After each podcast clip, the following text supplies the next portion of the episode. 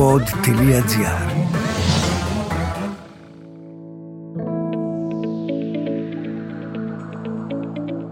Γεια σας! Είμαι η Ελπίδα Βασιλιάδου, founder και CEO της Enable Good και αυτές είναι οι ιστορίες επιτυχίας. Κάποιοι από εσάς ίσως με ξέρετε, κάποιοι άλλοι πάλι όχι. Σημασία δεν έχει αυτό. Σημασία έχει ότι αυτό είναι ένα podcast στο οποίο θα μοιράζομαι με γνωστούς, διάσημους, αλλά και λιγότερο γνωστούς καλεσμένους, ιστορίες για το πώς έφτασαν στο στόχο τους. Ιστορίες δύναμης, αντοχής, πίστης, ένα melting pot από διαδρομές και life hacks που θέλουν να μας διδάξουν ότι τελικά σημασία δεν έχει πόσες φορές θα πέσεις, αλλά πόσες φορές θα σηκωθείς. Η σημερινή μου καλεσμένη είναι η Δήμητρα Νίκα. Το 2018 πήρε τη μεγάλη απόφαση να εγκαταλείψει την μέχρι τότε επιτυχημένη καριέρα της ως HR manager σε μεγάλη πολυεθνική και να ιδρύσει ένα δικό της brand ρούχων, το γνωστό πλέον σε όλους μας Mia Collection, ένα brand γυναικείων και αν μου επιτρέπεις την προσωπική μου γνώμη εδώ, ιδιαίτερα καλέσθητων ρούχων. Ο λόγος που ήθελα να είναι σήμερα μαζί μου η Δήμητρα είναι το γεγονός ότι μου έκανε πάρα πολύ μεγάλη εντύπωση η ιστορία της. Δηλαδή το ότι άφησε πίσω μια πολύ επιτυχημένη καριέρα για να φτιάξει κάτι καινούριο, κάτι δικό της και βασικά για να ξεκινήσει έναν καινούριο δρόμο, πολύ ανηφορικό και ιδιαίτερα δύσβατο. Και επειδή εμένα λοιπόν με συναρπάζουν αυτές οι ιστορίες, θέλησα να τη μοιραστεί μαζί μας.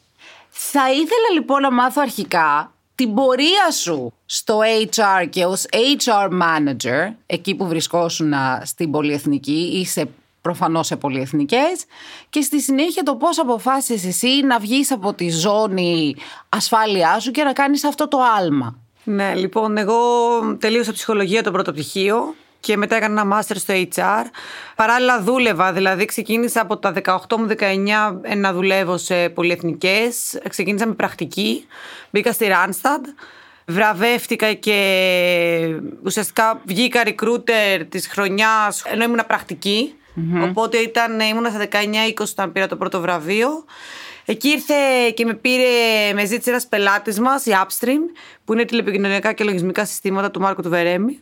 Ε, και εκεί έκανα και τη μεγάλη μου πορεία στο HR. Έφτασα από assistant σε regional HR, στο κομμάτι του recruitment πάντα. Και μετά στα 25 μου περίπου, εφόσον ήμουν ήδη 4 χρόνια στην Upstream, η οποία με βοήθησε και πάρα πολύ, ήρθε η Viva και εκεί έγινα HR manager σε όλο το group. Mm-hmm. Αυτά σε ποια ηλικία αν επιτρέπετε; Μέχρι τα 28 ήμουνα manager, δηλαδή 26,5 περίπου έγινα manager στη Viva. Wow, αυτό είναι πάρα πολύ εντυπωσιακό. Ναι, δούλευα πάρα πολύ γι' αυτό. το ήθελα πάρα πολύ και μου άρεσε και πάρα πολύ. Απλά συνειδητοποίησα ότι δεν θα μπορούσα να το κάνω αυτό για πάντα στη ζωή μου και συνειδητοποίησα ότι εφόσον ας πούμε είμαι ήδη 28 και είμαι ήδη manager σε μια μεγάλη εταιρεία, εμένα μου άρεσε πάρα πολύ το κομμάτι του recruitment, αλλά ήταν κυρίως το κομμάτι του recruitment που μου άρεσε και όχι όλο το υπόλοιπο κομμάτι του ναι. HR δεν μπορούσα να φανταστώ ότι θα μπορώ να το κάνω αυτό για πάντα στη ζωή μου. Είχα ήδη δουλέψει σε αρκετά μεγάλες εταιρείες. Θεωρώ σχολεία όλες οι εταιρείες και η Apsim και η Viva θεωρώ από τις καλύτερες εταιρείες και είναι από τις καλύτερες εταιρείες αυτή τη στιγμή για μένα στην Ελλάδα. Πήρα πάρα πολλά πράγματα. Εξελίχθηκα πάρα πολύ. Αλλά πάντα ήθελα να έχω κάτι δικό μου. Από τότε που θυμάμαι τον εαυτό μου. Να φανταστείς ότι στα 19 είχα εταιρεία, είχα προσπαθήσει, να μην το πω ότι είχα ανοίξει, είχα προσπαθήσει να ανοίξω μια εταιρεία από οδοντόβουρτσε. Στα 25 είχα προσπαθήσει να κάνω ένα online booking σύστημα για κομμωτήρια, νυχάδικα, γυμναστήρια, μια πλατφόρμα. Κάτι το οποίο υπάρχει τώρα και μάλιστα υπάρχει, πηγαίνει και είναι και αρκετά είχαμε, πάρει, είχαμε πάει να πάρουμε χρηματοδότηση τότε από το Open Fund, δεν την πήραμε. Και τότε ήταν που είπα ότι OK, okay, αποτύχαμε, δεν την πήραμε, την πήρε μια άλλη ομάδα πρέπει να κάνω κάτι δικό μου. Και τότε ήταν που ψάχνοντας να βρω τι θα κάνω, δεν είχα καμία σχέση με τη μόδα. Τίποτα. Ναι, αυτό είναι που μου κάνει συγγνώμη, ναι, εντύπωση σε σένα. Το γεγονός ότι αποφάσισες να μην πας σε έναν χώρο. Θα μπορούσα να κάνω κάτι στο HR. Ναι, να, μπορείς, να, θα μπορούσες να κάνεις κάτι. Δηλαδή μέσα στον corporate χώρο, μέσα στο εταιρικό σου περιβάλλον. Απλά ναι. εσύ πήγες και έκανε.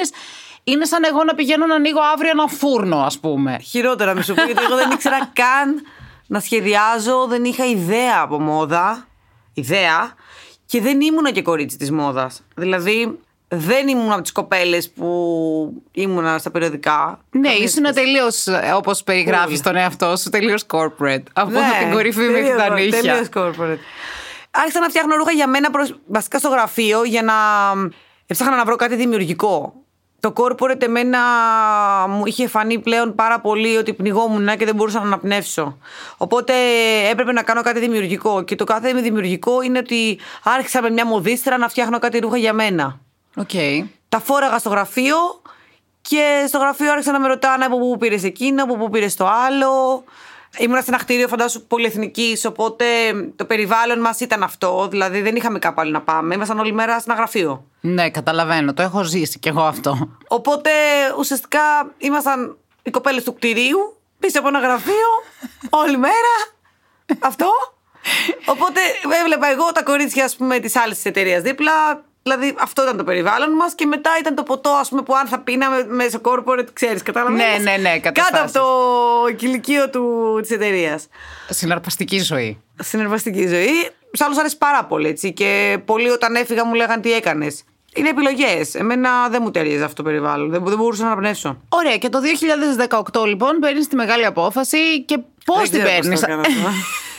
Πήγα μία μέρα στο Ναι. γραφείο. Εγώ ήμουν πάρα πολύ καλά. Δηλαδή, θέλω να σου πω ότι είχα, ήμουν manager, ένιωθα τέλεια γιατί με αναγνωρίζανε σε πάρα πολύ μικρή ηλικία. Οπότε αντικειμενικά ήμουν πάρα πολύ καλά με το περιβάλλον, με τη Viva, με την εταιρεία, με όλα.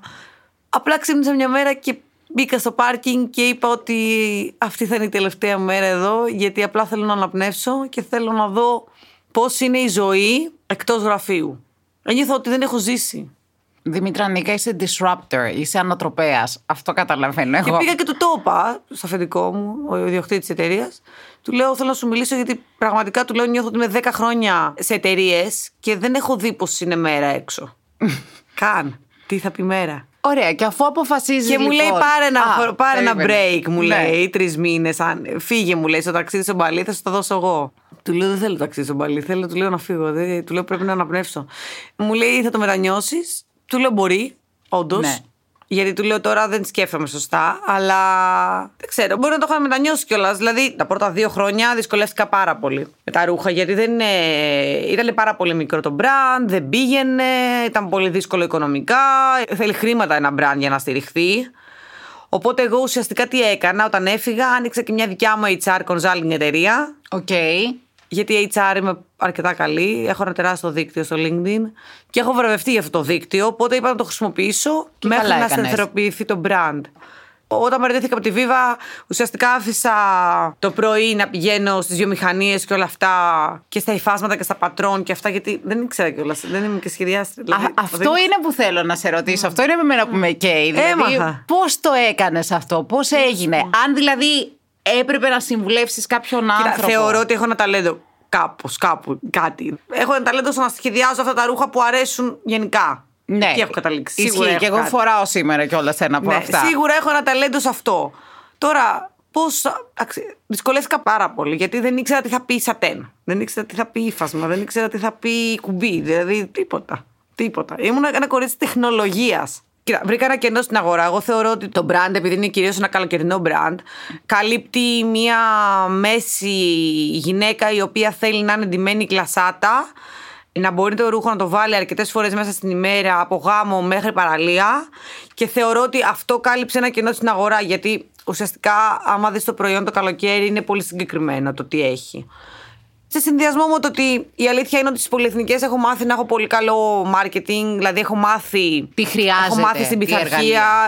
Και έτσι ξεκίνησα με ένα e-shop απλό. Αν μου επιτρέπεις, αυτό το βλέπω κι εγώ, γιατί κι εγώ προέρχομαι μέσα από έναν τελείως αμυγός corporate χώρο. Και πολλές φορές δεν μπορείς να έχεις και να φορέσεις κάτι το οποίο να μπορείς να το φοράς από το πρωί μέχρι το βράδυ. Δηλαδή να ξέρεις ότι θα πας στη δουλειά σου και πολλές φορές μετά θα συνεχίσεις.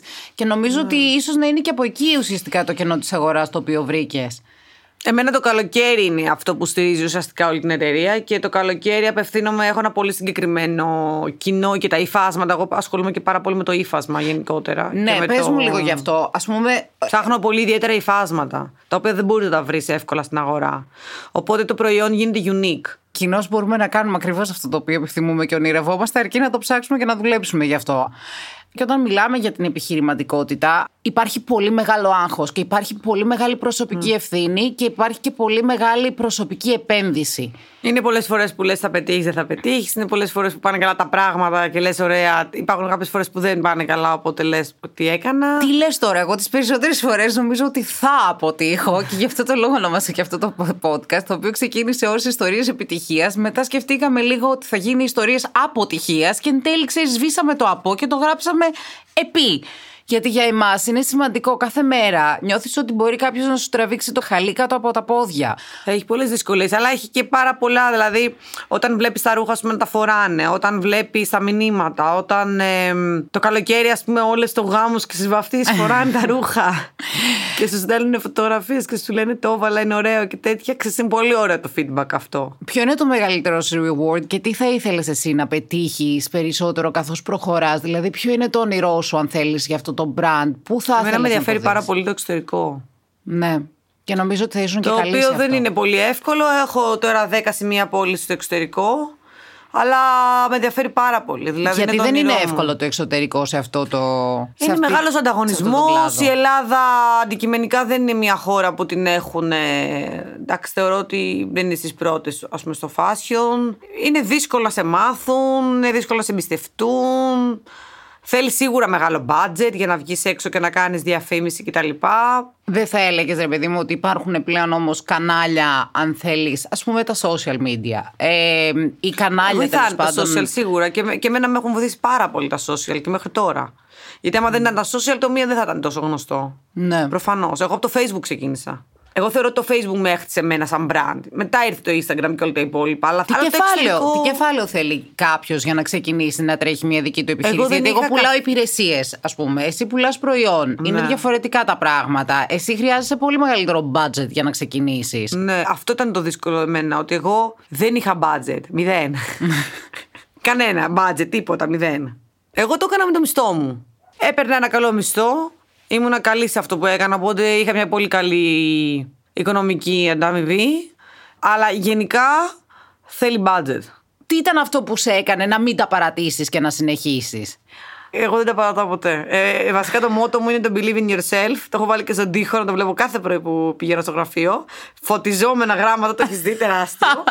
Ναι, θέλει πολύ επιμονή. Για μένα είναι πολύ σημαντικό να αντέξεις ουσιαστικά στις δυσκολίες στην αρχή, τις οποίες θα αντιμετωπίσεις και να ξέρεις ότι θα φά τα μούτρα σου πάρα, πάρα, πάρα πολλές φορές. Ναι. Οπότε δεν έχεις επιλογή, θα γίνεσαι συνέχεια καλύτερος. Και νομίζω ότι αυτό που εμπνέει εδώ στη συγκεκριμένη περίπτωση είναι, ξέρεις κάτι, ότι τελικά να μην μένεις στάσιμος, να γίνεσαι συνέχεια καλύτερος. Ναι, δηλαδή... πρέπει να σφάσει. Κάποιες φορές μπορείς, κάποιες φορές δεν μπορείς.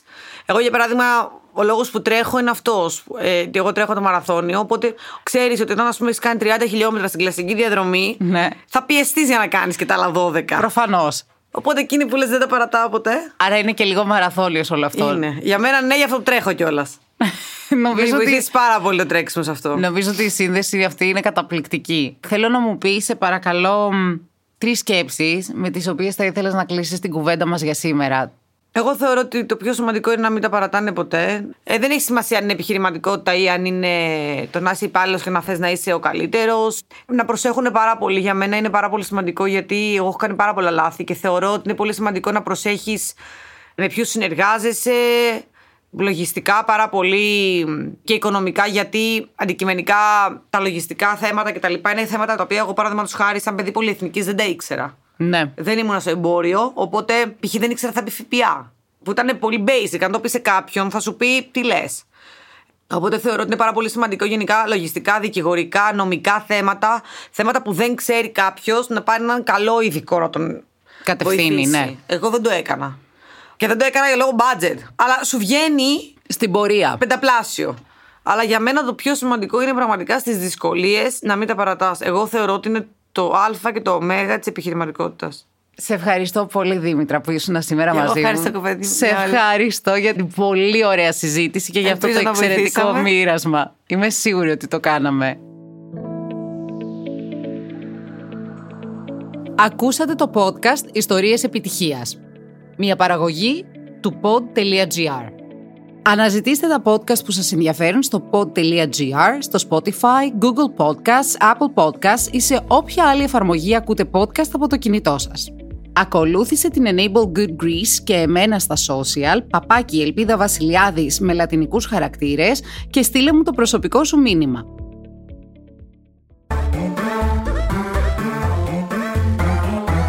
Pod.gr. Το καλό να ακούγεται.